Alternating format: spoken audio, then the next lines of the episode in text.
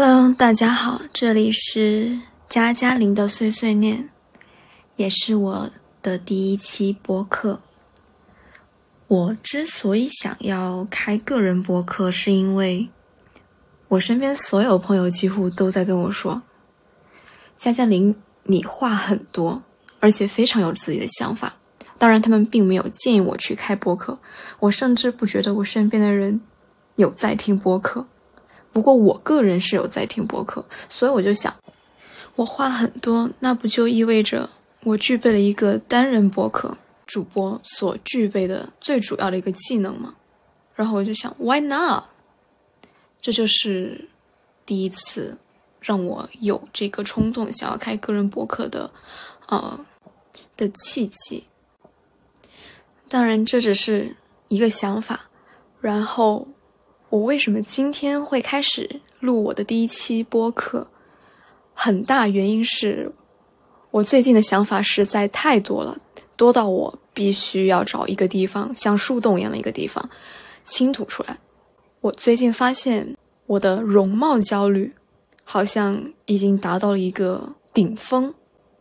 我知道大部分其实都经历过容貌焦虑，不论你是男或是女，但是。容貌焦虑对我而言是一个日常频率非常高的一种焦虑。相比于其他的焦虑，容貌焦虑对于我来说打击和频率会更大，以及更高一些。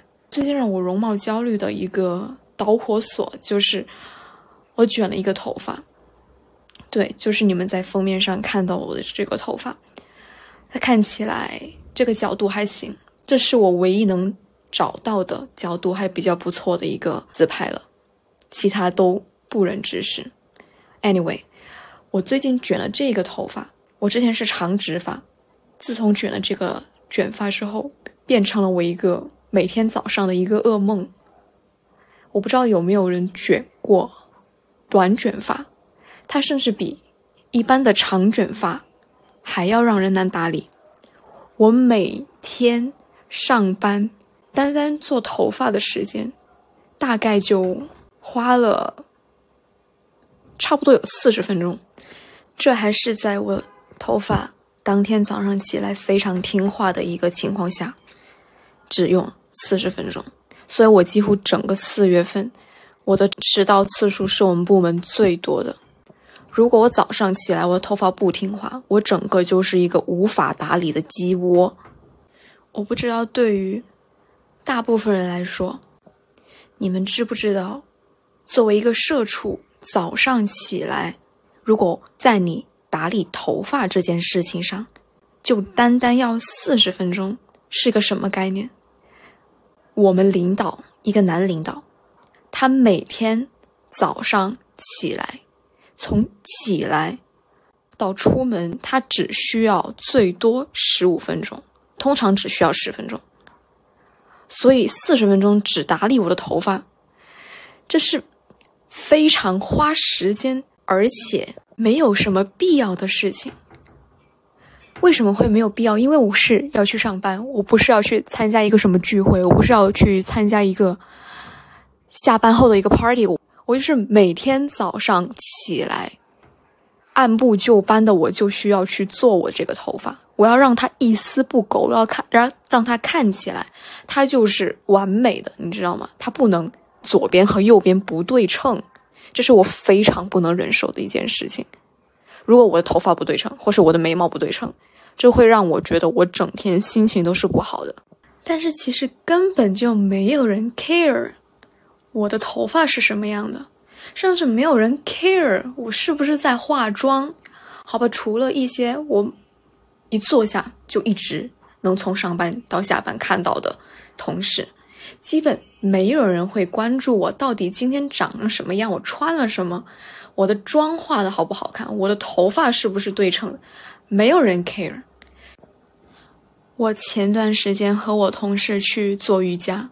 那个瑜伽是一个肩颈瑜伽，我不知道大家有没有做过肩颈瑜伽，就是有非常多的下犬式。下犬式就是你的头基本上是一直往下倒着的，你的下半身是往上顶着的，你整个就是像是把头放在染缸里面转了三百六十个度这种体位。我为什么要说体位？Anyway，大概下犬了无数次之后，我们休息的时候，我我问我同事，我说你有没有觉得我每次做这个瑜伽，我整个头是一个爆炸头的状况？我这个同事，他还是一个非跟我非常要好的一个同事，他每天都是坐在我对面，是可以直接看到我整个人的那种状态。我还跟他一起去做瑜伽。就这么一个关系比较密切的一个同事，他在我问话之后看了我大概有十秒钟，他才仿佛有些犹豫的回了我一句：“好像是这么一回事。”你看，每天能够看到你大概有九个小时的人，根本就不 care，就根本不介意，根本就不关注你是个什么样的，只有你自己可以关注到你自己。只有你自己会花很多心思关注你自己，我我不是开玩笑。自从我做了这个头发之后，我每天都拿着一个小镜子，以及我的手机，在我们的厕所里自拍我当天的一个造型，看一下是否它是对称了。我就是已经纠结到这种地步，我不知道我怎么沦落到这种地步。我想说，我知道我并不是什么顶级大美女，我甚至不是大美女级别的人。我为什么从小到大就对自己的外貌要求极其的高，甚至比那些更漂亮的女生有更高的容貌焦虑？而且我看起来也比那些嗯偏胖一些的女生，或是说呃长相。在大众眼里看起来比较普通一点的，就是普通以及中下一点的女生，也比他们更焦虑。我感觉我就处在于一个中间的地带，但是我比两边的人都更加难以适应我自己的一个现状和我的容貌、我的身材。除了我的头发，我甚至还会因为化妆而经常迟到。虽然我觉得我迟到。的原因跟我们公司早上上班的时间非常早也有一定的关系，但是我化妆真的花比较多的时间，即使我没有卷头发之前，我化妆也是需要大概半个小时。我不知道时间花在哪里，我可能在画一个眉毛的同时，我就觉得啊，我需要拿棉签，这两边不对称，这两边看起来没有毛流感。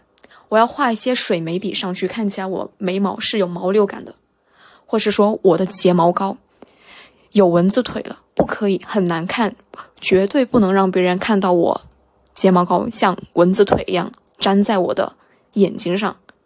我也不允许说，我今天的卧蚕画的不对称，我今天的卧蚕看起来高光非常的做作，这个也是不可以忍受的。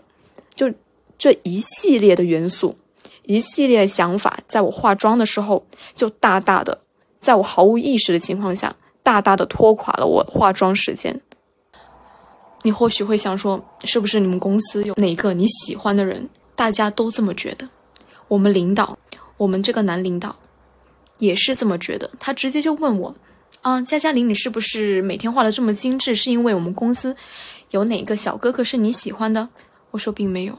没有哪个人是我喜欢的，我化妆只是因为我高兴，我喜欢。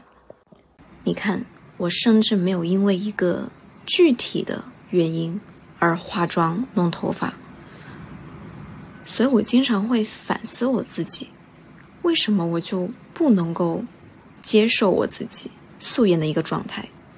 为什么我就不能接受我自己比较矮，也不能接受我的小腿比较粗？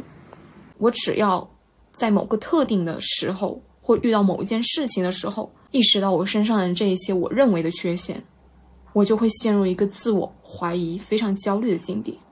说到最近的一个导火索，让我容貌焦虑很大的一个导火索，我们最近公司有个聚餐，是一个新人入职的聚餐，我们部门终于来了一位男生。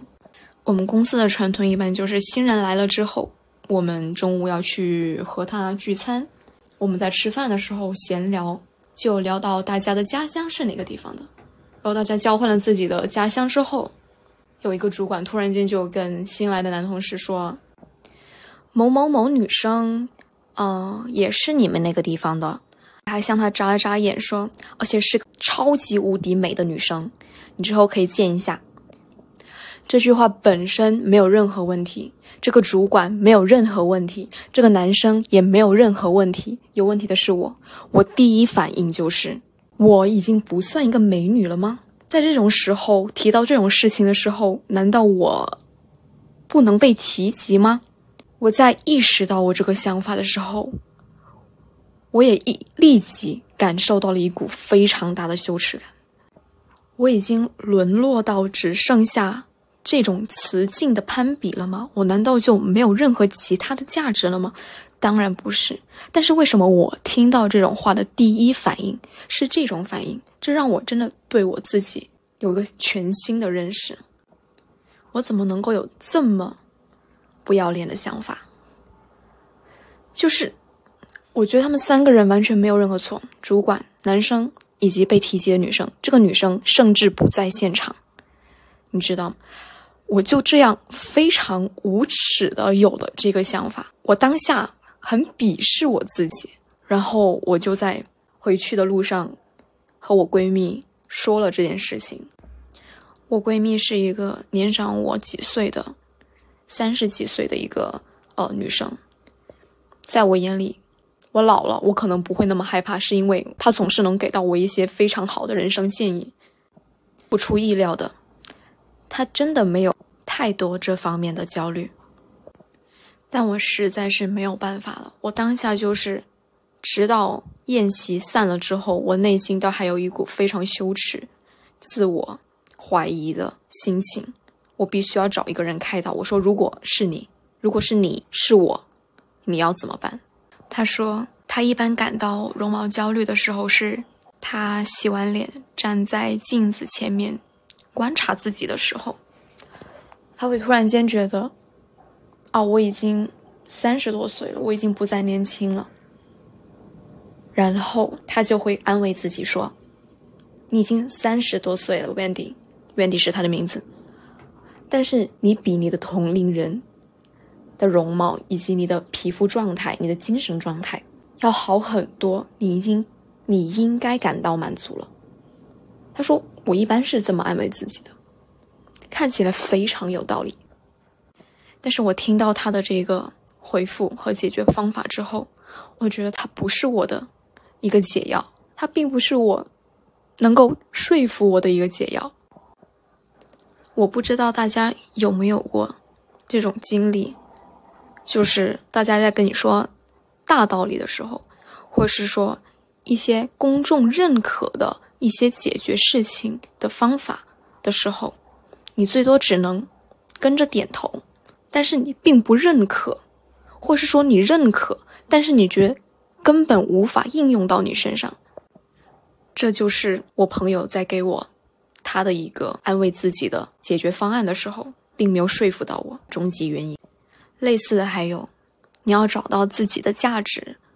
你要是找到自己的价值，那么你就不会这么关注于外在的一些对你的评论。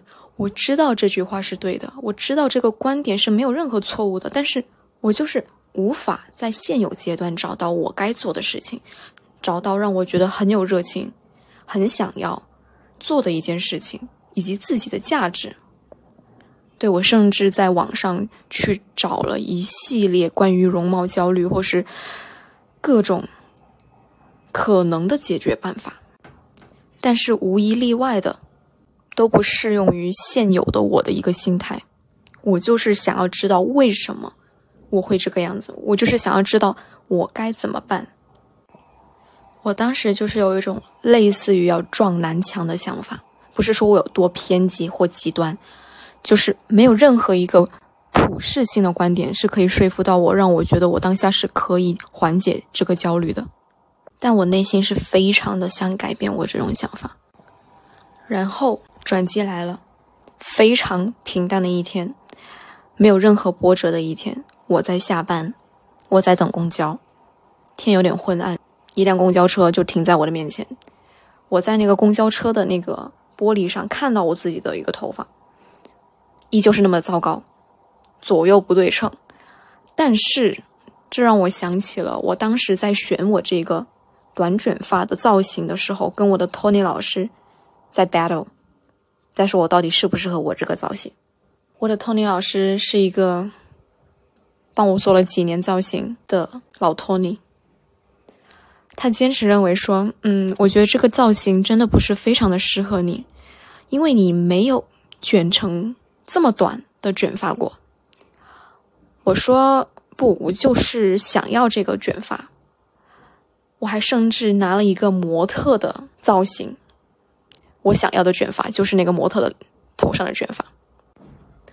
哦，我还记起来了，她是一个非常著名的一个模特，完美的女神，法国模特。香奈儿之前的首位专属模特叫什么伊娜什么什么的，反正国宝一样的存在。我居然拿着这样一个女生的头像去跟我的托尼老师说我要做这个头发，我当时就是这么的自信。最后毫无疑问的，顾客是上帝，我的托尼老师还是帮我卷了这个头发。这段对话就让我想起来我当时是多么坚定肯定。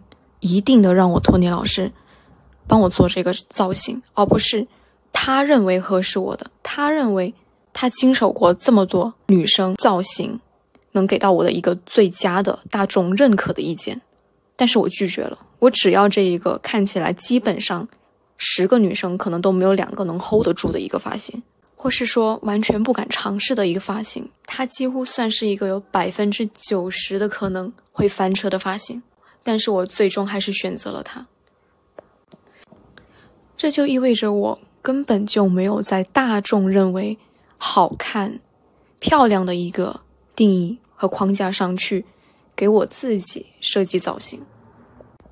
我从根本上就不认可那一套。我为什么会以大众认为别人是美女而我不是美女这件事情上纠结这么久？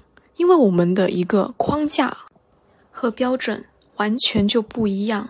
既然这样的话，我为什么要陷入自一个两难的境地？如果别人认为我不是他们眼中的美女，那他们说的是事实，他们没有错，那我也没有错。我只是不在他们认知范围内是一个美女，并不代表我不在另一种框架里面不是一个美女。这个观点来得太突然，我甚至觉得我是一个大师，说服自己的大师。我成功的找到了自己关于这一方面的价值。因为如果遇到一个容貌焦虑或任何焦虑的人，你告诉他你要找到自己的价值，这样你就不会焦虑。对于他来说，这就是一句废话，一个非常模糊定义的废话。那么它的价值到底是什么？对我而言，我的价值就是我意识到了。我的美并不是在别人大众认知的一个范围内的，我是在我自己的一个认知范围内，我是一个美女，而且不仅是我一个人，还有更多跟我同一个认知的人认为我是美的，那就足够了。想通了这点后，美是多元化的这个词，对我而言才变成栩栩如生。它之前对我来说就是一个。公认、公共认可的词汇而已。所以，不论你是类似像网红那种，像最经典的，就像半藏森林那种白又瘦的风格，或是说甜酷的辣妹风，或是说你走的是性感风，又或者是说你走的是一些男友风、中性风，或是你有些微胖。或是你有些过于偏瘦，但只要你所展现出来的造型和你内心的对自己的刻画，在一定程度上是相等的，那我觉得基本上是你就是你这个领域的风格里面的大美女。OK，这就是我今天的一个想法和观点。Bye，下次见。